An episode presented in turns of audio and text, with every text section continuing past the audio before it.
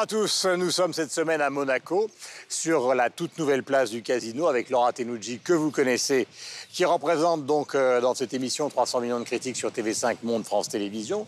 Ma chère Laura, bonjour. Bonjour. Bienvenue. Vous êtes magnifique en rouge. Yves Bigot qui est le patron de TV5 Monde et qui travaille évidemment avec nous et avec bonheur, grand spécialiste de la musique, il y sera fortement question tout au long de cette série. Michel Cerruti pour la RTS. Mon cher Michel, bonjour. Et Sylvestre Desfontaines de la radio-télévision belge francophone. Mon cher Sylvestre, bienvenue à vous. Et nous sommes avec Daniel Lambrèche. Daniel, bonjour. Bonjour. Vous travaillez donc pour la SBN et vous êtes euh, le responsable notamment du réaménagement de cette place que beaucoup de gens connaissent, parce que c'est une place archi célèbre, c'est une place historique. Qu'est-ce que vous avez modifié? Alors, euh, la place du casino est enfin euh, la finalité d'un point d'orgue de tout un ensemble. Ce n'est que la dernière pièce qui est venue se rajouter à l'ensemble que tous les monégasques connaissent et l'ensemble du quartier qui a été euh, réhabilité depuis euh, 2014 où c'est la construction du One Monte Carlo, c'est les jardins euh, des Boulingrins et le point d'orgue, le point final, euh, le cherry on the cake, comme on dit, c'est cette place du casino. Le programme complet dont vous voyez ici l'aboutissement a démarré en 2009 exactement, avec euh, une vision et une perspective justement de que serait le cœur de Monte-Carlo demain par rapport à une circulation, par rapport à une évolution, je dirais, des mœurs et des mentalités et de la société. Donc C'est qu'ici, avant, on voyait des centaines de voitures de sport. Tout à voilà, fait. on les a poussées au grand Non, dame mais- d'Yves Bigot, qui a connu cet endroit quand il était un jeune enfant, un jeune bambin, et qu'il travaillait justement à RMC. Nous sommes ravis d'être avec vous, Daniel. Je vous Ils en ont beaucoup de questions précises à vous poser. Et on va commencer justement par Yves, parce que Yves a vécu à Monaco pendant des années. C'est vrai. Euh, ben, justement, euh, le, le but, c'était de rendre cette place piétonnière, finalement. Alors, euh, il y a plusieurs fonctions parce que c'était quand même un problème relativement complexe. Nous sommes quand même, il faut le rappeler, la seule, le seul domaine privé où passe une partie du circuit de Formule 1. Bien sûr, bien sûr. Et donc ça, c'était un postulat au départ. Et on le voit, la- le bitume est resté pour bien marquer cette histoire euh, de l'ensemble. Deuxièmement, donc effectivement, euh, on a de- une tendance à avoir de plus en plus, puisque euh, pour refaire cette place, pour la réétudier complètement, nous sommes repartis de la construction du quartier de Monte-Carlo, de 1853 environ. Et de là, donc, on a vu l'évolution. Oui, il y avait moins de voitures. Il y avait des calèches, il n'y avait même pas de voiture. Les premières. euh, Et donc, euh, ici, on n'avait pas un jardin en forme de monticule. Cette place a évolué au cours des âges et au cours des temps, comme l'ensemble des bâtiments, comme l'ensemble de la SBM et de Monaco en particulier. Et justement, c'est d'avoir accompagné ou même étant précurseur dans certains domaines de l'évolution des sociétés, de l'évolution euh, du tout voiture, du moins voiture, du piéton, de la circulation, euh, des passages. Et donc, c'est une étude complète. euh, Sans et- toucher le casino et l'opéra. ah, ben ça, euh, c'était certain, on ne le toucherait pas. Voilà. D'ailleurs, le dernier petit scoop, et dans un mois, si vous avez l'occasion, nous remettons euh, une partie des coursifs existantes du casino, qui ont été vitrées et autres, et on la re-rend de nouveau en terrasse extérieure. Nous sommes avec Daniel Lambrèche de la SBN, donc, qui a reconçu avec toute une équipe cette place célèbre euh, donc, de Monaco et d'une certaine manière aussi euh, de la Côte d'Azur, bien évidemment. Laura, Cette place est très vaste. Et comment vous comptez la faire vivre? Là, effectivement, nous sommes là. Oui, mais je pense qu'on ne va pas rester indéfiniment. Est-ce que vous, vous pensez euh, y ajouter des bancs ou des, pour qu'elle soit un peu moins vite? Parce qu'on a- on, on la traverse, mais est-ce que- qu'est-ce qui fait qu'on va s'y arrêter? Alors, la, la chose suivante, c'est que vous tombez aussi dans une période intermédiaire entre une fermeture totale, une réouverture encore partielle. Effectivement, les belles Ferrari ou les belles voitures, euh, on va les retrouver devant le casino, c'est quand même prévu. Cette euh, place également avait une fonction sociale, dans le sens où tous les palmiers aujourd'hui peuvent être retirés et donc de refaire une esplanade complète pour accueillir des spectacles comme euh, la fête de la danse, comme euh, normalement on aurait dû avoir Céline Dion également. Donc ah, de tout ça c'est pouvoir. possible, on les enlève. Euh, oui, oui, tout à fait. C'est pas encore sur télécommande, mais donc les palmiers sont dans des bacs intérêt. Et donc, euh, en une semaine, on parvient à rendre toute cette place complètement dédiée au public, aux festivités, euh, à la musique, euh, à la vie. Parce que c'est ce qu'il fallait créer. Alors justement, pour répondre à votre question, notre but, c'était de vraiment créer un lieu de vie en évitant justement d'avoir ce camembert, puisque ici, le rond-point, on l'appelait le camembert, et d'avoir justement cette session et cette scissure entre les différents passages. Alors, quel est l'architecte qui s'est occupé de tout ça avec vous, Daniel? Alors là, donc, nous sommes euh, adressés à un paysagiste, c'est Michel Desvignes. Michel Desvignes qui a travaillé sur le port de Marseille, qui a également travaillé sur l'extension en mer. Donc, euh, c'est un urbaniste plus qu'un paysagiste. D'accord. Question Michel, qui est le plus lointain d'entre nous. Je vous entendais parler des voitures et effectivement, la, réflexion que je me faisais, c'était celle-ci. Finalement, cette place était aussi un lieu d'attraction simplement pour les véhicules qui étaient garés. Vraiment, on venait aussi pour regarder cela, pas simplement l'architecture. En même temps que ça ait en partie disparu, est-ce que ça a été un débat véritable? Alors, euh, ça va revenir, parce que vous savez très bien que cette place mythique, qui est le cœur de Monte-Carlo, avec cette création de, sur ce plateau de Monte-Carlo, a besoin de, deux, trois choses. Il y a d'une part les acteurs et les spectateurs. Et un acteur ne peut pas vivre sans spectateur, comme un spectateur s'il n'a pas d'acteur. Et tout ça dans un décor que l'on veut aussi actuel de notre temps. Donc, euh, effectivement, les voitures vont revenir. Sylvestre, question. C'est important, Monaco. Absolument, c'est primordial. Vous avez parlé euh, d'urbanisme. Euh, moi, je me posais la question, quand on sort du casino, on voit un énorme bâtiment dans la perspective. Oui. Je me posais la question de savoir, sur un, territoire qui fait 2 km, quelles sont bah, les règles urbanistiques de base? En gros, ce qu'on peut détruire et ce qu'on ne peut pas détruire, parce qu'on sait qu'il y a effectivement beaucoup de changements. La ville, elle change de manière incroyable, beaucoup plus que Bruxelles, par exemple, ou d'autres villes euh, du monde Alors, il faut repartir d'une chose. Déjà, ici, nous avons une chance inouïe et incroyable, c'est qu'il n'y a pas une règle d'urbanisme dans laquelle on trouvera toujours les moyens de déroger. Ici, nous avons donc euh, le souverain qui valide chaque projet.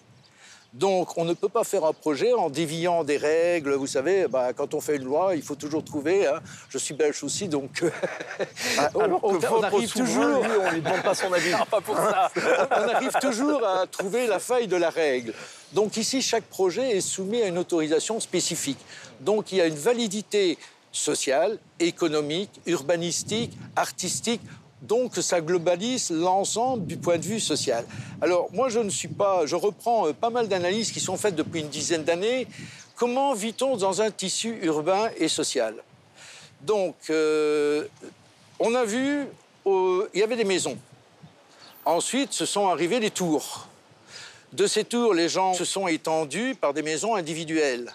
Après, pour des raisons de sécurité, on a muré euh, toutes ces maisons je vous la fais en raccourci. Et donc, on s'est étendu sur un périmètre qui a amené les moyens de locomotion, les moyens de transport. Alors, de ce que disent pas mal euh, d'architectes urbanistes et sur les visions futures euh, de la, de la société, et c'est qu'il va falloir aujourd'hui tous ces petits îlots qu'on a créé dans des banlieues de plus en plus loin, de plus en moins avec une densification et une augmentation de la population, c'est de reprendre tous ces petits îlots.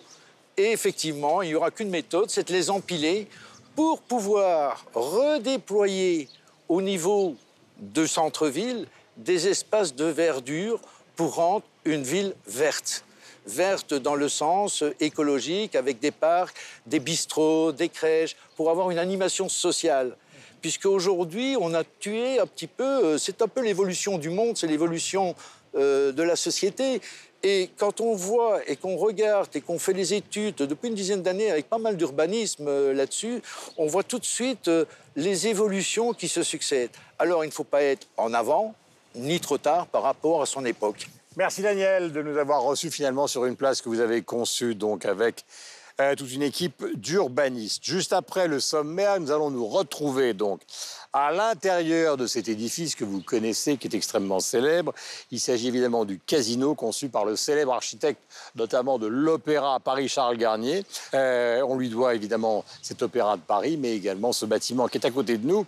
Voici le sommaire de l'émission. Euh, je vous rappelle qu'à l'intérieur, il y a à la fois le casino et l'Opéra. Daniel, bonne journée. Le sommaire, le voici. Merci à vous. Guillaume Musso vient de sortir un nouveau livre. Guillaume Musso est l'auteur préféré des Français. Est-ce le cas partout dans l'espace francophone? Vous le saurez en restant avec nous. Thomas Dutronc est un fils de, mais il a depuis longtemps transcendé cet état. Son nouvel album, Frenchy, contient 14 reprises de célèbres morceaux revisités avec des invités et nous l'avons écouté. Claude Lelouch est un sujet à lui tout seul. Nous allons tout de même parler un petit peu de son cinéma et notamment de son dernier court-métrage tourné ici même à Monaco où nous sommes pour ce nouveau numéro de notre émission.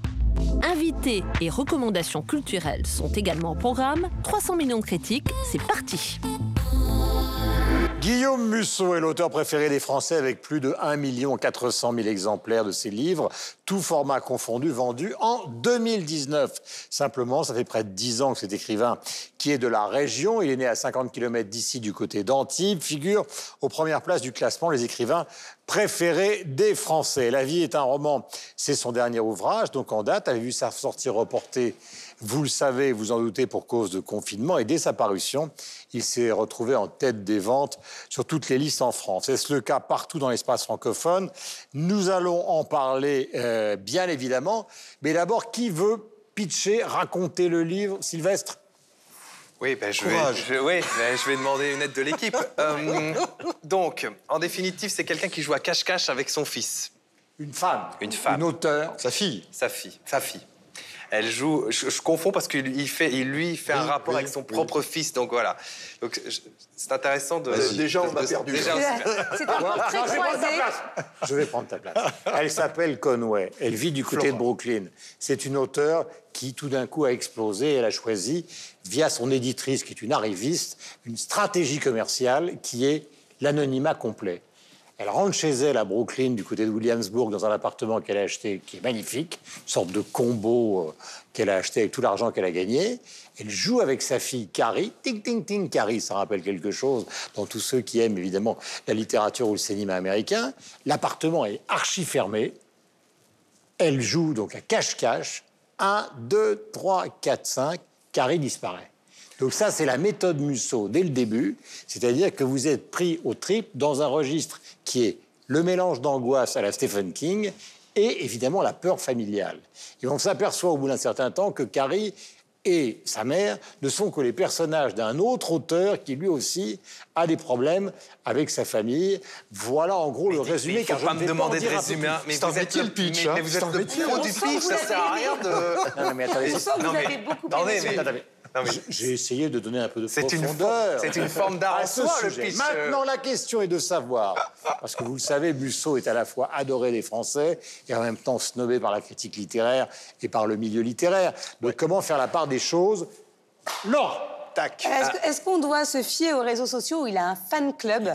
Les femmes sont... Non, mais les femmes sont littéralement amoureuses de lui. Je ne sais pas pour les hommes, mais les commentaires que j'ai pu lire en disant je suis ravie d'avoir enfin le livre entre mes mains, je le caresse. Je sais pas voilà, non, mais je le savoure et je finis par le dévorer.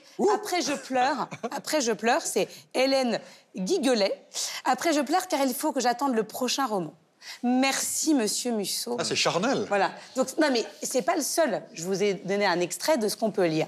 Après, euh, je pense que c'est un livre qui se lit très facilement, qui est un patch turner comme on, peut le, le voir. Et c'est pas, c'est un livre qui aurait pu être écrit par une intelligence artificielle tellement la mécanique est bien ah, rodée. Et je me demande d'ailleurs s'il n'a pas un logiciel euh, à sa disposition. Non, mais aujourd'hui, euh, on en parle. Hein. Il y, y, a beaucoup d'articles euh, de presse qui commencent à être écrits par une intelligence artificielle. On met les ingrédients, c'est comme pour la cuisine. Vous qui cuisinez bien, vous mettez tout dedans et ça sort. Oh. C'est fait, c'est nickel. Et vous avez posé une question intéressante, c'est le rapport. Je vous remercie. oui, vous avez pitché de manière brillantissime. Je, je crois qu'on peut le dire. vous posez des questions. Moi, je vous posez des questions incroyables. Des applaudissements pour Guillaume. Un, deux, trois. Non, mais c'est vrai. Non, il n'y a aucun sarcasme dans ce que je dis. Mais la question que vous posiez, c'était le milieu littéraire le boude et euh, le, ses fans le suivent, etc. Je pense qu'on parle de deux choses différentes. Euh, je, ça m'a fait penser à Lucchini qui parlait à Augustin Trapenard récemment et il lui demandait c'est quoi un grand auteur de littérature. Et il disait un grand auteur, c'est quelqu'un euh, qui fait euh, dépasser la littérature. C'est quand, quand on lit cet auteur, ça va au-delà et l'émotion produite par la langue est indescriptible. On n'est pas là-dedans. Là, il raconte une histoire. Et il raconte une histoire comme si c'était une série télé. Bon, moi, ça m'a fait- vraiment fait penser à ça. Ça se consomme comme une série télé. On a C'est parlé. l'histoire de sa génération. hein. Voilà, mais on a parlé de, de, de- de, euh, Page Turner, donc euh, ce- ce- c'est un mauvais, Qui- en qui mauvais un français. auteur américain, Voilà. hein. C'est- juste, on tourne la page, on ne un peut pas s'arrêter. Et en- dans les séries, on appelle ça du binge watching. Ça veut dire on ne peut pas s'arrêter de regarder. C'est exactement pareil. Les mécanismes sont exactement les mêmes pour moi. C'est-à-dire qu'il y a de bons euh, personnages, les personnages sont bien, l'intrigue est haletante, il y a de l'exotisme parce que ça se passe à Brooklyn. Pas nécessaire, à la limite, je dirais c'est pas nécessaire, mais ok, euh, ça rajoute une couche en, en- en termes Ça a souvent été d'intérêt. le cas, par exemple, de Marc Lévy, qui a toujours pareil, aussi mais créé on peut se poser la une question, sorte hein. de déplacement. On peut se poser la le question, pourquoi de l'Amérique là-bas qui, est, Mais qui est- est puissant pour les chanteurs. Stephen il est King, aussi pour un certain Stephen. King est dedans, vous l'avez dit, il y a Carrie. Euh, ça me fait penser à du Paul Auster, puisqu'il a cette espèce de distance par rapport à la- le fait d'écrire, pas écrire, etc. Je dis pourquoi pas, mais c'est juste qu'il ne faut pas le comparer à Zola, il ne faut pas le comparer à Victor Hugo. Non, et puis après, ça n'a rien à plus. voir. Hein. Parce Et- que la et- preuve, c'est que vous aviez du mal à, à Non, mais résumer le livre. exactement. C'est-à-dire qu'on l'a lu et on li- l'oublie aussi vite. on l'oublie très très vite, comme une série télé, on passe à la suivante. Pourquoi pas Pourquoi Enfin, pas il y a des bonnes séries Alors, télé. Mais alors, ce qui est intéressant chez lui aussi, c'est qu'en même temps, il est. Alors, je ne sais pas si c'est une culpabilité ou une réalité, mais dans ce livre, il est beaucoup question de littérature. L'auteur fictif du début reçoit le prix Kafka. Il n'arrête pas de citer des auteurs qui ne sont pas des auteurs de Page Turner. Lobo Antunes, à un moment, puisque vous parliez du style, il, il parle d'Oscar Wilde qui dit il y, a, deux sortes de livres, ceux qui sont bien écrits et ceux qui sont mal écrits. Oui. Alors que lui, il est évident qu'il n'y a pas de recherche stylistique. Donc au fond, il introduit presque la critique de son propre travail à l'intérieur du travail. Donc le type est quand même très malin. Non, mais il en joue, il en il joue dans joue. son bouquin. Et d'ailleurs, à la fin du livre, si vous avez été jusqu'au bout du bouquin. Je vous remercie, Non, oui. non, pas jusqu'au bout, je, je- je m'exprime mal. Vraiment, à la fin du livre, tout à la fin, il y a un nombre de, citations, ou de références plutôt. Il y a un nombre de références à des auteurs, à des passages spécifiques de bouquins. Euh, je vous avoue que moi, j'en ai pas vu la moitié, même pas les trois quarts. Mais enfin, il y a Simenon, il y a Gabriel Garcia Marquez. Enfin, il y a un nombre d'écrivains qui sont qui, qui prend en référence avec des pages précises de son bouquin. Donc, il y a une Ça double lecture. de L'intertextualité. Ouais, il y, a- il y a une double lecture qui est possible. que je vous avoue très franchement, j'en ai pas vu la moitié et, et encore plus. Mais c'est vrai que pour lui, il y a ça dans ce bouquin aussi. Il y a une réflexion sur l'écriture, la façon dont les livres sont perçus, la façon dont ce type d'écrivain est perçu aussi par les journalistes. Il y a pas mal de pics à l'endroit des Alors moi, journalistes. je dirais deux choses, et après je me tairai, vous allez compléter. Il y a un personnage central qu'on retrouve chez lui ou chez Delphine de Vigan, etc., qui est le type qui a changé une certaine conception de la littérature au niveau mondial, c'est Stephen King. Euh, le Stephen King, c'est vraiment l'homme qui a transformé la littérature en maintenant la qualité et en introduisant justement cette volonté euh, de lire, de lire, de lire et en créant très rapidement des twists, des intrigues et même de la violence, euh, comme dans- c'est le cas dans Misery. Et la deuxième chose, donc Stephen King, c'est le parrain de tous ces gens-là. D'ailleurs, Delphine de Vigan, dans son dernier livre, parle de Stephen King aussi. Donc on sent vraiment qu'il a une importance considérable. Et deuxièmement, et là vous le dites fort justement, il y a un aspect générationnel. C'est-à-dire que maintenant, à part les auteurs de Saint-Germain-des-Prés classiques, euh, édités chez des éditeurs brillants qui sont encore dans une histoire autocentrée sur la littérature, euh, ils ont quand même cette influence considérable, c'est-à-dire qu'ils écrivent comme s'ils étaient devant un écran. Et ça, ça change tout. Ce qui n'était pas le cas euh, de la littérature, j'allais dire, euh, de la littérature après Modiano, de la littérature avant avec le nouveau roman, etc. Là, ce sont des gens. C'est pareil chez vous, avec Dicker, par exemple. Euh, c'est chez lui, oui. Noto, je Il- il- voilà, voilà, c'est Noto. Il pense, il pense, on sent que les écrans sont présents. Voilà, j'ai tout dit. Non, mais ça- je me casse. C'est une bonne comparaison avec Dicker. Mais effectivement, quand j'ai lu Musso, pour moi, j'ai l'impression de lire un bouquin, ou en tout cas deux auteurs, qui fonctionnent avec les mêmes référents, avec le même style d'écriture, avec les mêmes intrigues aussi d'une certaine manière. D'ailleurs, les deux se disputent la meilleure place de vente de livres actuellement. Dicker vient de sortir un bouquin que j'ai pas lu qui s'appelle L'énigme de la chambre 622. Ils sont un et deux dans les ventes de livres dans la francophonie, en Suisse et en France d'ailleurs pour, pour ce bouquin. Et ça fonctionne de la même manière aussi. C'est une écriture, voilà, c'est Et distrayant. surtout, les jeunes le lisent. C'est-à-dire que les jeunes qui passent beaucoup plus de temps sur les écrans que devant un livre, en tout cas, c'est ce qu'on remarque. Les gens le lisent, les jeunes le lisent. Et il y a euh, récemment, euh, j'ai vu des petits questionnaires d'influenceuses où on se dit, ben, ah bon, elles sont capables de lire Elles, elles brandissent tous le museau. Donc après, voilà, il y a ce côté euh, ultra populaire. Et euh, il vaut mieux, pour elles, en tout cas, ne, ne lire du museau plutôt que de, de rien lire du tout. Si ça leur donne une meilleure orthographe quand elles écrivent des, po- des, des posts, c'est parfait. C'est une bonne idée, je vais aller Et euh, qu'est-ce que vous en pensez faire une alors petite fondamentalement. Mais moi, je, trou- je trouve Vous, que... l'homme d'Amélie Nothomb. Est-ce que vous me Amélie demandez si j'ai été- trouvé que c'était un bon livre? Non, non, mais Amélie Nothomb a été aussi une- un des personnages dans la jeune génération, maintenant elle a plus de 50 ans, a été un des personnages qui a quand même bouleversé le système en accordant beaucoup d'importance à ses fans, Oui. en écrivant des livres courts, Oui. des chapitres courts, ce qui ne se faisait pas avant. Oui, mais au niveau de la maîtrise de la langue, je trouve qu'il y a une différence entre Amélie. Nothomb Oui. et euh, euh, Guillaume Musso ou, ou d'autres. C'est pas du tout la même maîtrise de la langue. On est euh, dans quelque chose de différent et on est quelque chose dans, dans- dans de l'émotion qui est suscitée par la langue. Ici, on n'a pas d'émotion qui est suscitée par la langue. Ici, on raconte. On n'est pas genre waouh la structure de phrase. Moi, j'aime bien voir ça. Enfin, moi, c'est ce que c'est. Ah, c'est pour moi- l'anti-Proust. C'est pour C'est- moi de la littérature. Non mais Sylvestre, ce que vous décrivez, c'est en fait c'est la différence entre la littérature et le livre. Oui. Voilà. Et c'est très respectable. Moi, je trouve très euh, touchant et immensément, euh, justement, euh, respectable ce que vous avez cité, Laura, d'une lectrice. Parce que quand quelqu'un réussit à faire un effet pareil, Bien sûr. On, peut, on pourrait appeler ça l'effet Claude François hein, dans euh, La Variété, euh, par exemple. Ça se respecte. Après, est-ce que c'est du patrimoine? C'est une autre question. Et ça n'est pas la question. Mais ce, 50 qui est, mais ce qui est intéressant, et ce que vous disiez, euh, Guillaume, c'est justement la recherche. Et ça aussi, je trouve ça très intéressant, et là aussi fondamentalement euh, respectable, c'est le fait que Guillaume Musso, partant du succès très avéré euh, qui est le sien depuis euh, maintenant euh, une décennie, cherche à progresser et à entrer dans le monde de la littérature et à complexifier non seulement son intrigue, qui est très complexe, mais aussi son euh, niveau d'écriture. Et ça, on ne peut que euh, le féliciter de le faire et par ailleurs saluer euh, son succès. Après, Guillaume, vous le dites très bien, ça en fait ni Céline ni Proust, mais je pense qu'il ne le prétend pas et que c'est pas ce qu'on lui demande. Guillaume Musso, La vie est un roman, donc le livre vient de sortir, c'est un succès absolu avec celui, on l'a dit, donc euh, de Dicker. Nous allons parler maintenant d'un personnage touchant qui est Thomas Dutronc. C'est donc le fils de François Hardy, de Jacques Dutronc, mais ça, vous le savez bien évidemment. Depuis longtemps, il, il a un petit peu transcendé cet état, il ne veut pas du tout être un fils d'eux. Voici un extrait de son nouvel album, dont nous parlerons ensuite, qui est un album assez particulier, qui a un thème, c'est-à-dire les, les grandes chansons françaises ou francophones qui ont été entendues dans le monde entier. Regardez.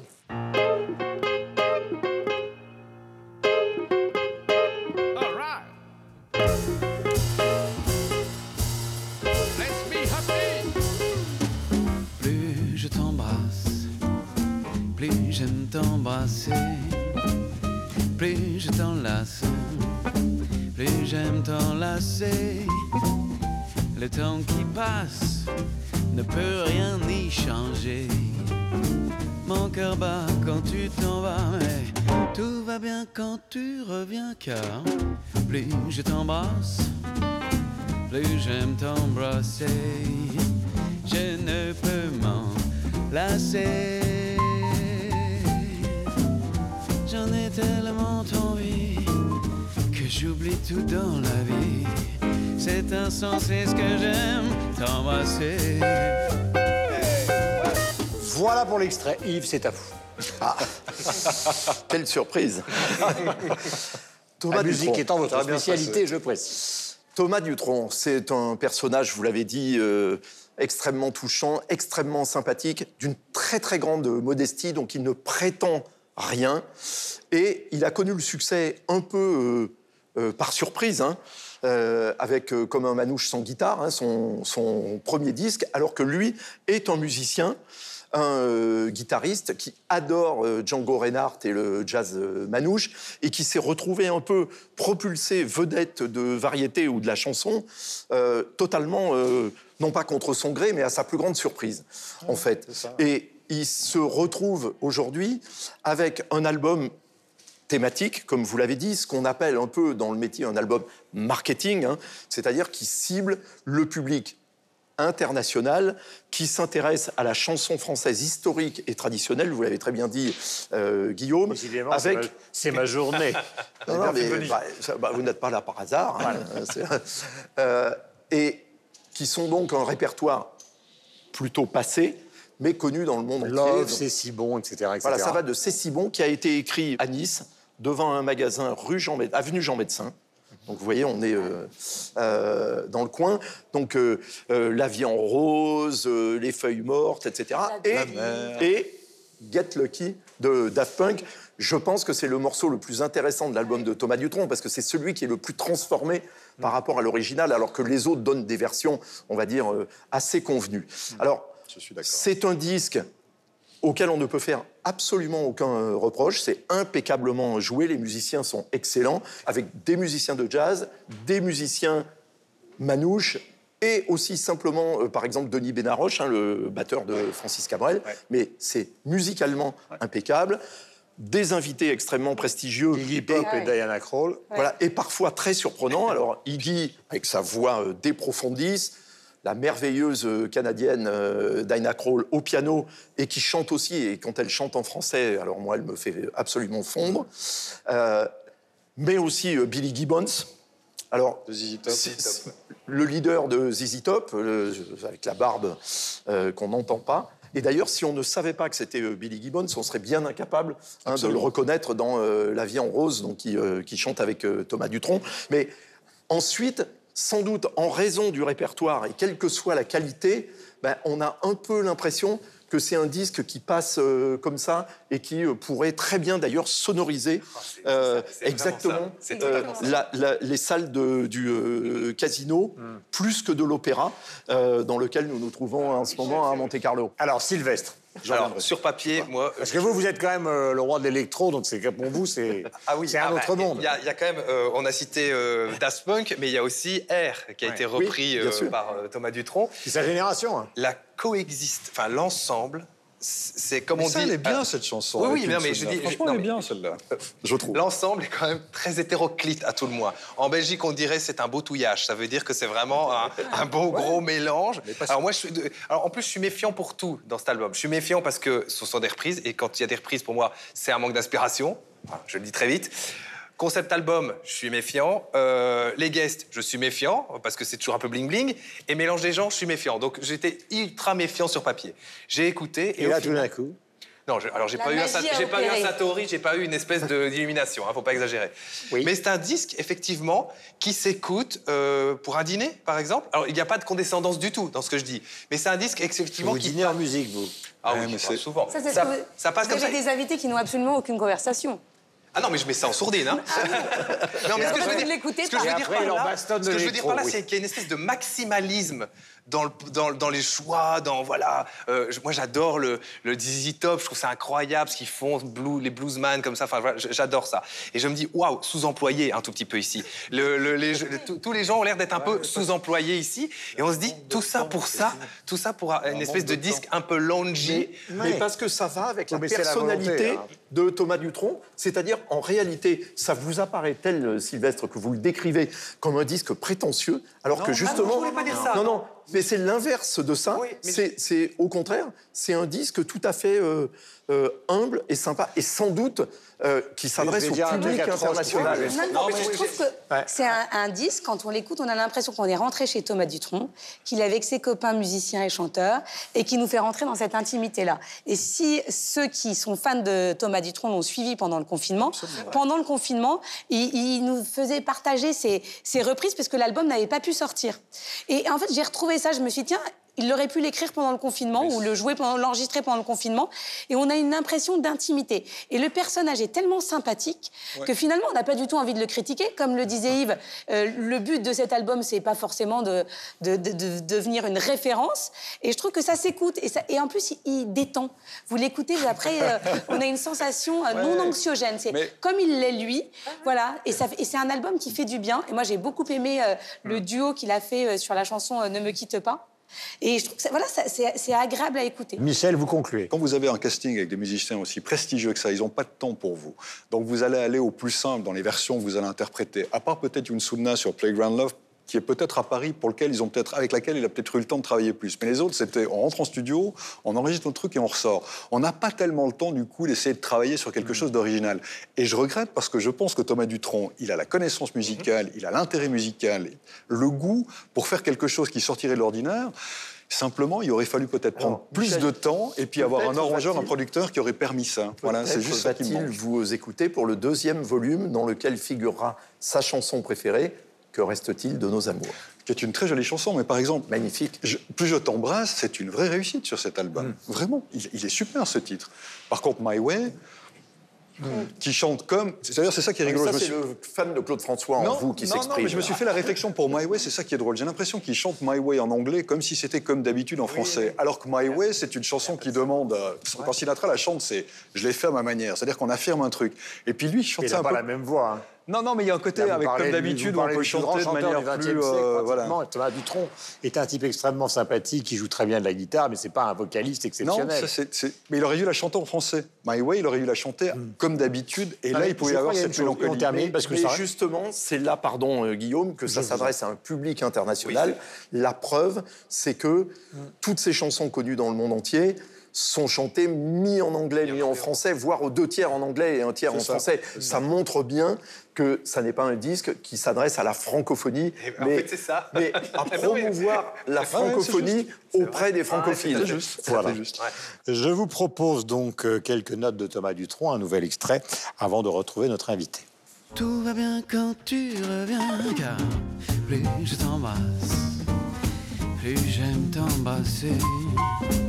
Je ne peux m'en lasser.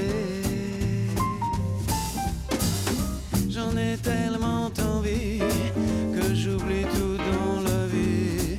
C'est insensé ce que j'aime, t'embrasser. Oh. Plus tu m'aimes, plus je t'aime, plus j'aime t'embrasser.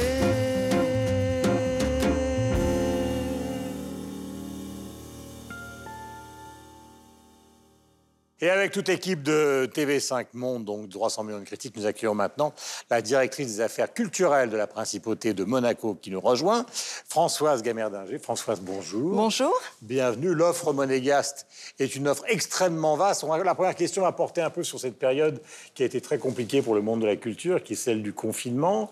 Est-ce que vous avez réussi à redémarrer un certain nombre de choses ou pas? Alors, on va les redémarrer progressivement et en extérieur. C'est une programmation un petit peu spéciale pour cet été. Nous avons euh, le Théâtre du Fort Antoine qui fêtait cette année ses 50 ans de festival de théâtre. Nous l'avions décalé au mois d'août à cause de la si- situation sanitaire. Et du coup, la direction des affaires culturelles a invité toutes les entités culturelles de la principauté à se produire durant le mois de juillet en extérieur au Fort Antoine et chacun avec ses spécificités. Donc on va pouvoir avoir un programme qui comportera bien évidemment euh, de la musique, de la philosophie, des lectures, du théâtre et tout ça grâce à notre vieux fort historique.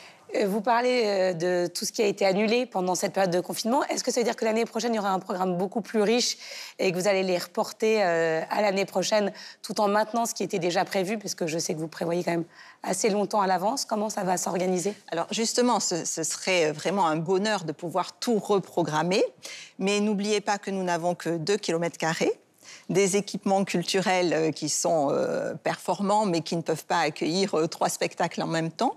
Les programmations se faisant un an ou deux ans ou même trois ans, voire pour opéras, l'opéra notamment. notamment.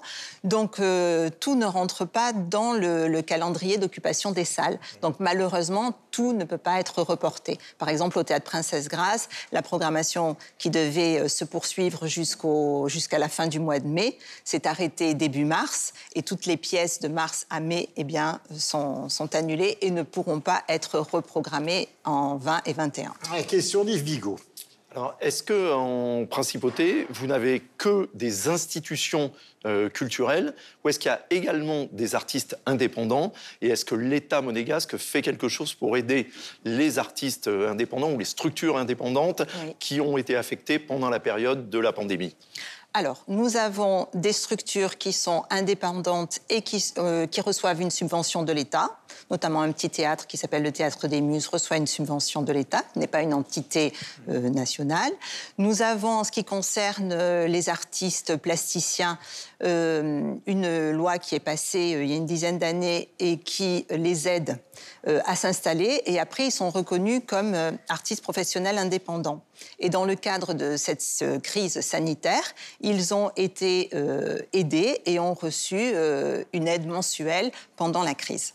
Question que- qui, qui m'intéresse en tant que responsable de la culture, c'est-à-dire que tout le monde aujourd'hui se pose la question dans les différents pays de savoir comment on va pouvoir redémarrer les spectacles dans les stades. Alors les spectacles, c'est une chose pour le Oui. spectacle en lui-même, mais comment on va pouvoir s'occuper du public? Oui. Parce qu'il y a les questions de distanciation sociale, de mesures sanitaires et autres.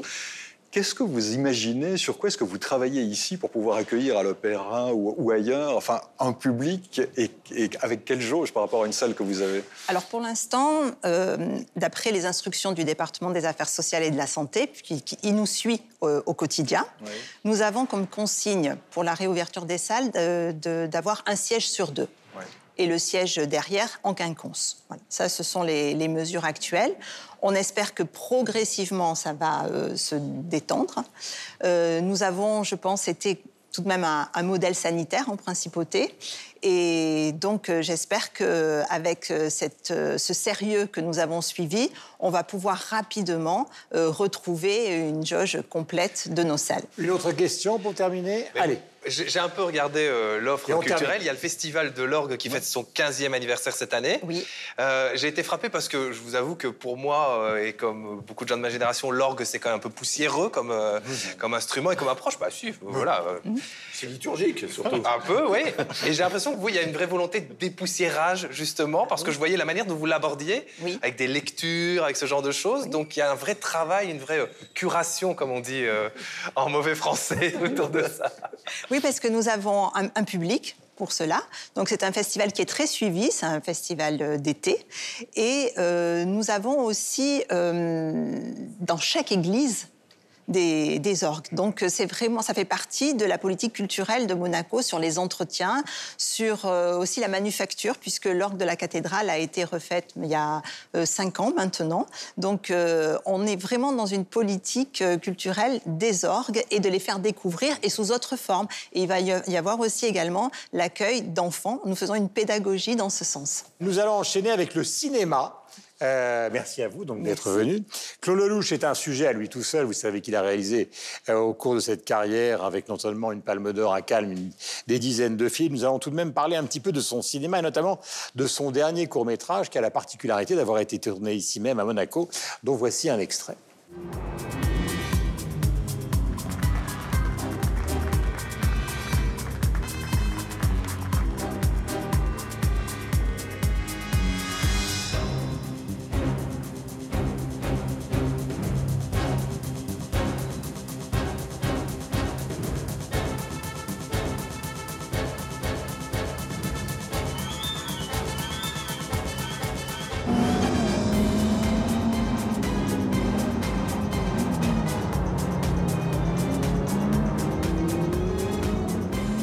Nous allons parler de Claude Lelouch, à la fois de ce court-métrage, mais surtout euh, de sa carrière, puisque vous savez qu'un homme et une femme, il y a une séquence qui est tournée ici, donc à Monaco, car je vous rappelle que nous sommes pour notre plus grand plaisir à Monaco. C'est un personnage très controversé, Lelouch, depuis le début, parce qu'il appartient à la génération de la nouvelle vague, donc la caméra stylo, l'importance moindre du scénario, comme c'est un peu le cas avec Godard aussi, ou en tout cas on écrit au moment où on tourne, etc.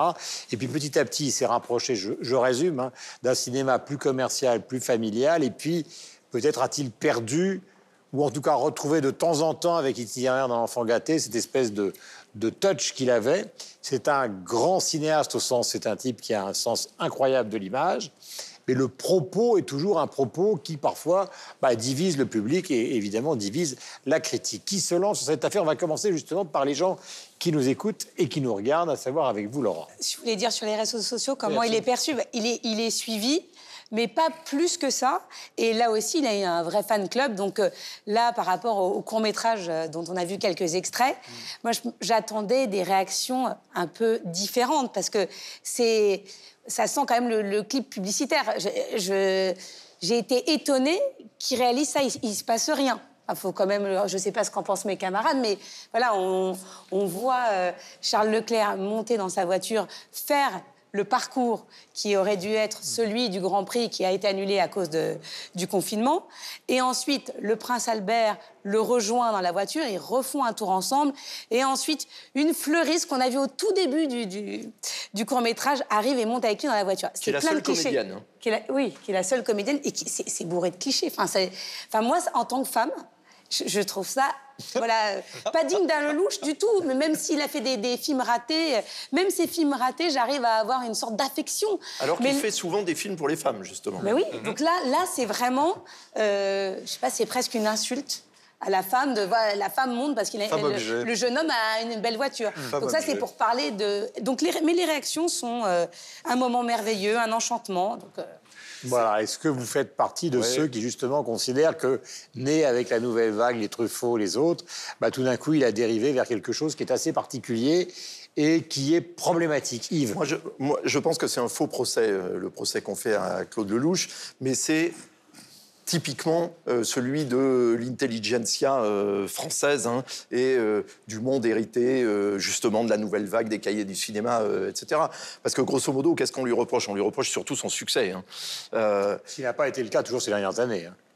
Justement, parce que un certain nombre d'échecs, etc. Mais il vit. Alors, est-ce qu'il a eu du succès euh, trop jeune, trop tôt, une palme Palme d'or trop vite, et, et- et- et que c'est sa longévité finalement ce qu'on lui reproche Parce que si on, doit trouver un dénominateur euh, commun à son cinéma, c'est un grand romantisme. hein. Euh, finalement, c'est de raconter de grandes et belles euh, histoires d'amour, souvent euh, déchirantes, parfois ratées, c'est-à-dire des vraies, voilà, les histoires d'amour telles qu'elles sont. Et puis d'essayer de trouver une philosophie de la vie toujours euh, derrière ça.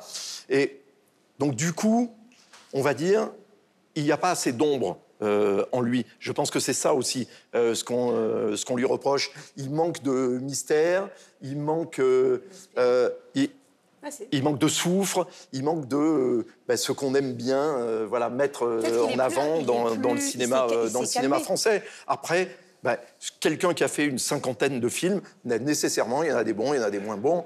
Hmm. Euh, il y en a qui ont marché. Est-ce que c'est les meilleurs qui ont marché? Euh, Peu importe. Euh, je dirais, mais ce- le- son défaut principal, je pense, c'est d'avoir duré. Sylvestre. Alors, honnêtement, moi, je me suis dit, en voyant son film, je suis fâché. Et tu parles de quel- duquel? Le dernier. Ouais. Mais la vertu des impondérables des Ah, pas, le- pas le court-métrage. Non, non, alors on peut parler du court-métrage. Le court-métrage, c'est en fait c'est un détail. si c'est un détail et, ça fait référence à C'était un rendez-vous, quelque chose qu'il a qui, tourné en qui, lui 76. était extrêmement réussi. C'était un film par punk parce que euh, tourné à l'arrache euh, en 8 minutes, euh, il partait du périphérique parisien pour aller jusqu'au Sacré-Cœur, euh, il brûlait les feux, enfin voilà, c'était vraiment... Alors que voilà. ça n'était pas organisé. hein. C'était de la totale transgression. Ils auraient pu se tuer. hein. Voilà, donc c'était vraiment un truc, mais, mais, mais punk, euh, expérimental, etc.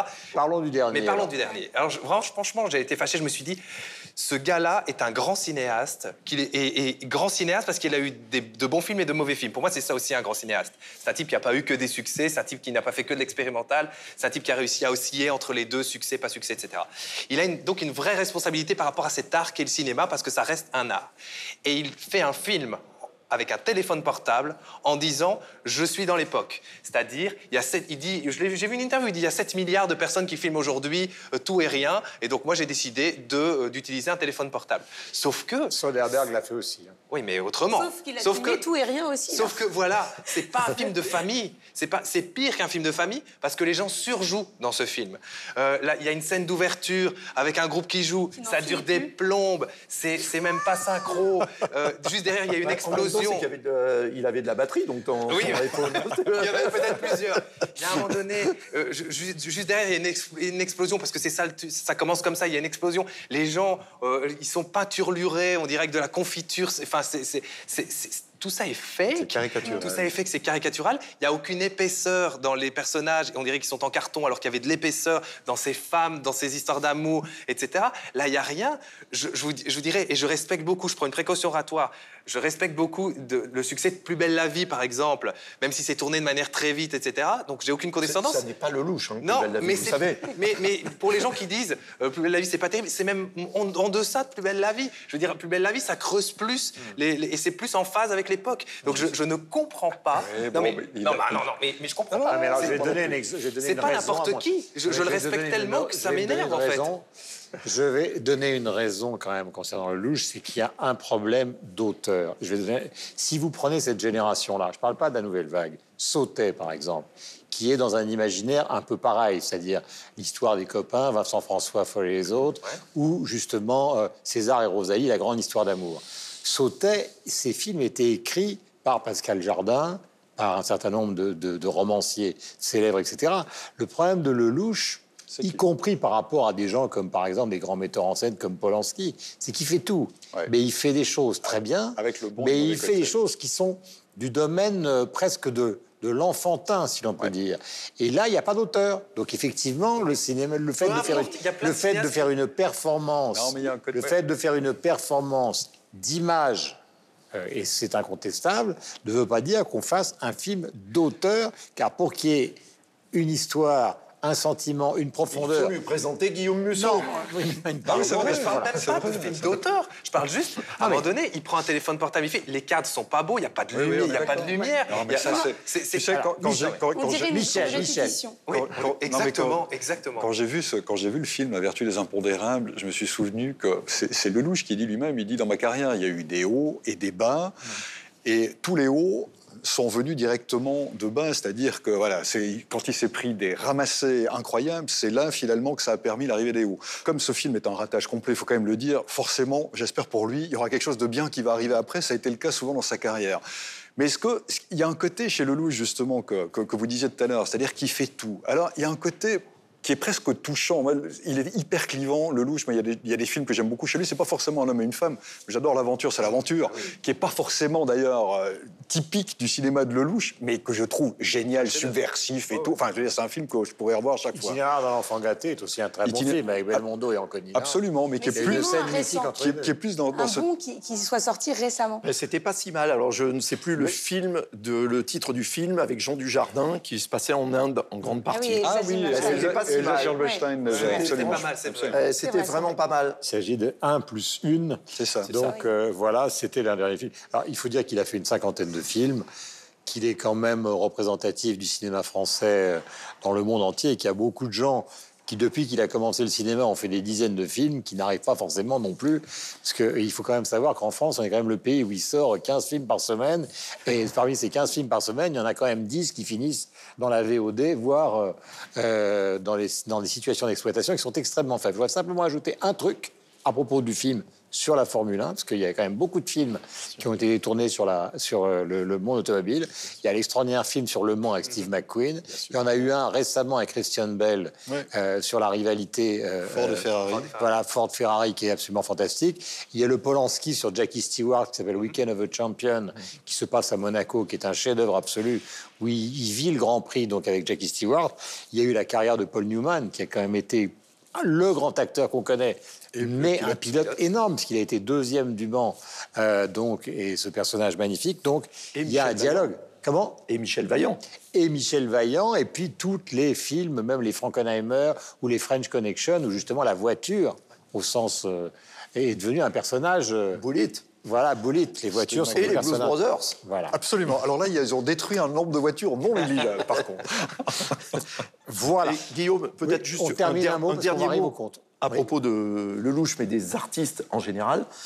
De toute façon, il faut les juger non pas à leur moyenne, mais à leur sommet. C'est beau. C'est bien, ça. C'est pour ça qu'il est chef. Non, Chaque semaine, nous terminons, je plaisante. Chaque membre de l'équipe propose un compte Instagram ou Facebook à suivre, et c'est Laura qui commence. Alors moi, je voulais vous parler du conte du mémorial de la Shoah, qui pendant le confinement avait initié des lectures de textes pas forcément connus et qui a décidé de continuer en ce moment. Il y a la lecture du journal d'Hélène Baird qui raconte le Paris de l'occupation et c'est des comédiennes, des artistes euh, et des journalistes qui viennent réaliser ces lectures. Yves. Le site de la bibliothèque francophone de TV5 Monde, plus de 500 titres de la littérature euh, francophone historique. C'est gratuit, c'est téléchargeable, c'est même imprimable et vous pouvez même les euh, échanger avec euh, vos amis. Donc c'est un service absolument formidable et qui aide beaucoup d'amateurs de littérature là où on ne trouve pas forcément les livres, aussi bien à Houston ou Atlanta qu'en Afrique. Sylvestre. Le compte Instagram du MIMA, c'est un musée bruxellois, c'est un musée privé, donc je voulais mettre un peu l'accent sur tous ces musées, euh, notamment bruxellois, qui redémarrent. C'est un musée euh, basé euh, sur le street art, et donc c'est un musée hautement Ah, Instagrammable dans le bon peur. sens du terme, parce qu'il y a plein de références. On peut lier avec des hashtags et euh, parcourir comme ça un peu l'histoire du street art quand on part du site du MIMA. Alors, en ce qui me concerne, euh, et le site internet, et la page Facebook, et le compte Instagram de Art Basel, le fameux, la fameuse foire voilà, compte d'art contemporain qui a dû être annulée, et puis qui permet de visualiser euh, quelques 280 galeries virtuelles qui exposent donc des œuvres d'art contemporain qu'on ne pourrait pas voir autrement. Donc c'est extrêmement bien fait et c'est euh, complètement euh, virtuel et interactif, donc allez-y. Je vous propose de me donner, euh, chacun d'entre vous, un petit mot euh, de la fin. Et quand je dis un mot, c'est un mot et un seul pour résumer votre état d'esprit du moment. Je commence Michel Obéissant. Oh, soleil Que la paix soit avec vous. Ah oui Je pense que ce garçon est devenu gravement mégalomane. Mais c'est pas grave. Moi, je l'ai écrit sur mon t-shirt. Amour. Amour. C'est une dédicace pour vous, Guillaume. C'est délicat, mais pour- on peut savoir pour qui Pour vous? Ah, d'accord. Ben moi, c'est gros bisous. Salut à tous.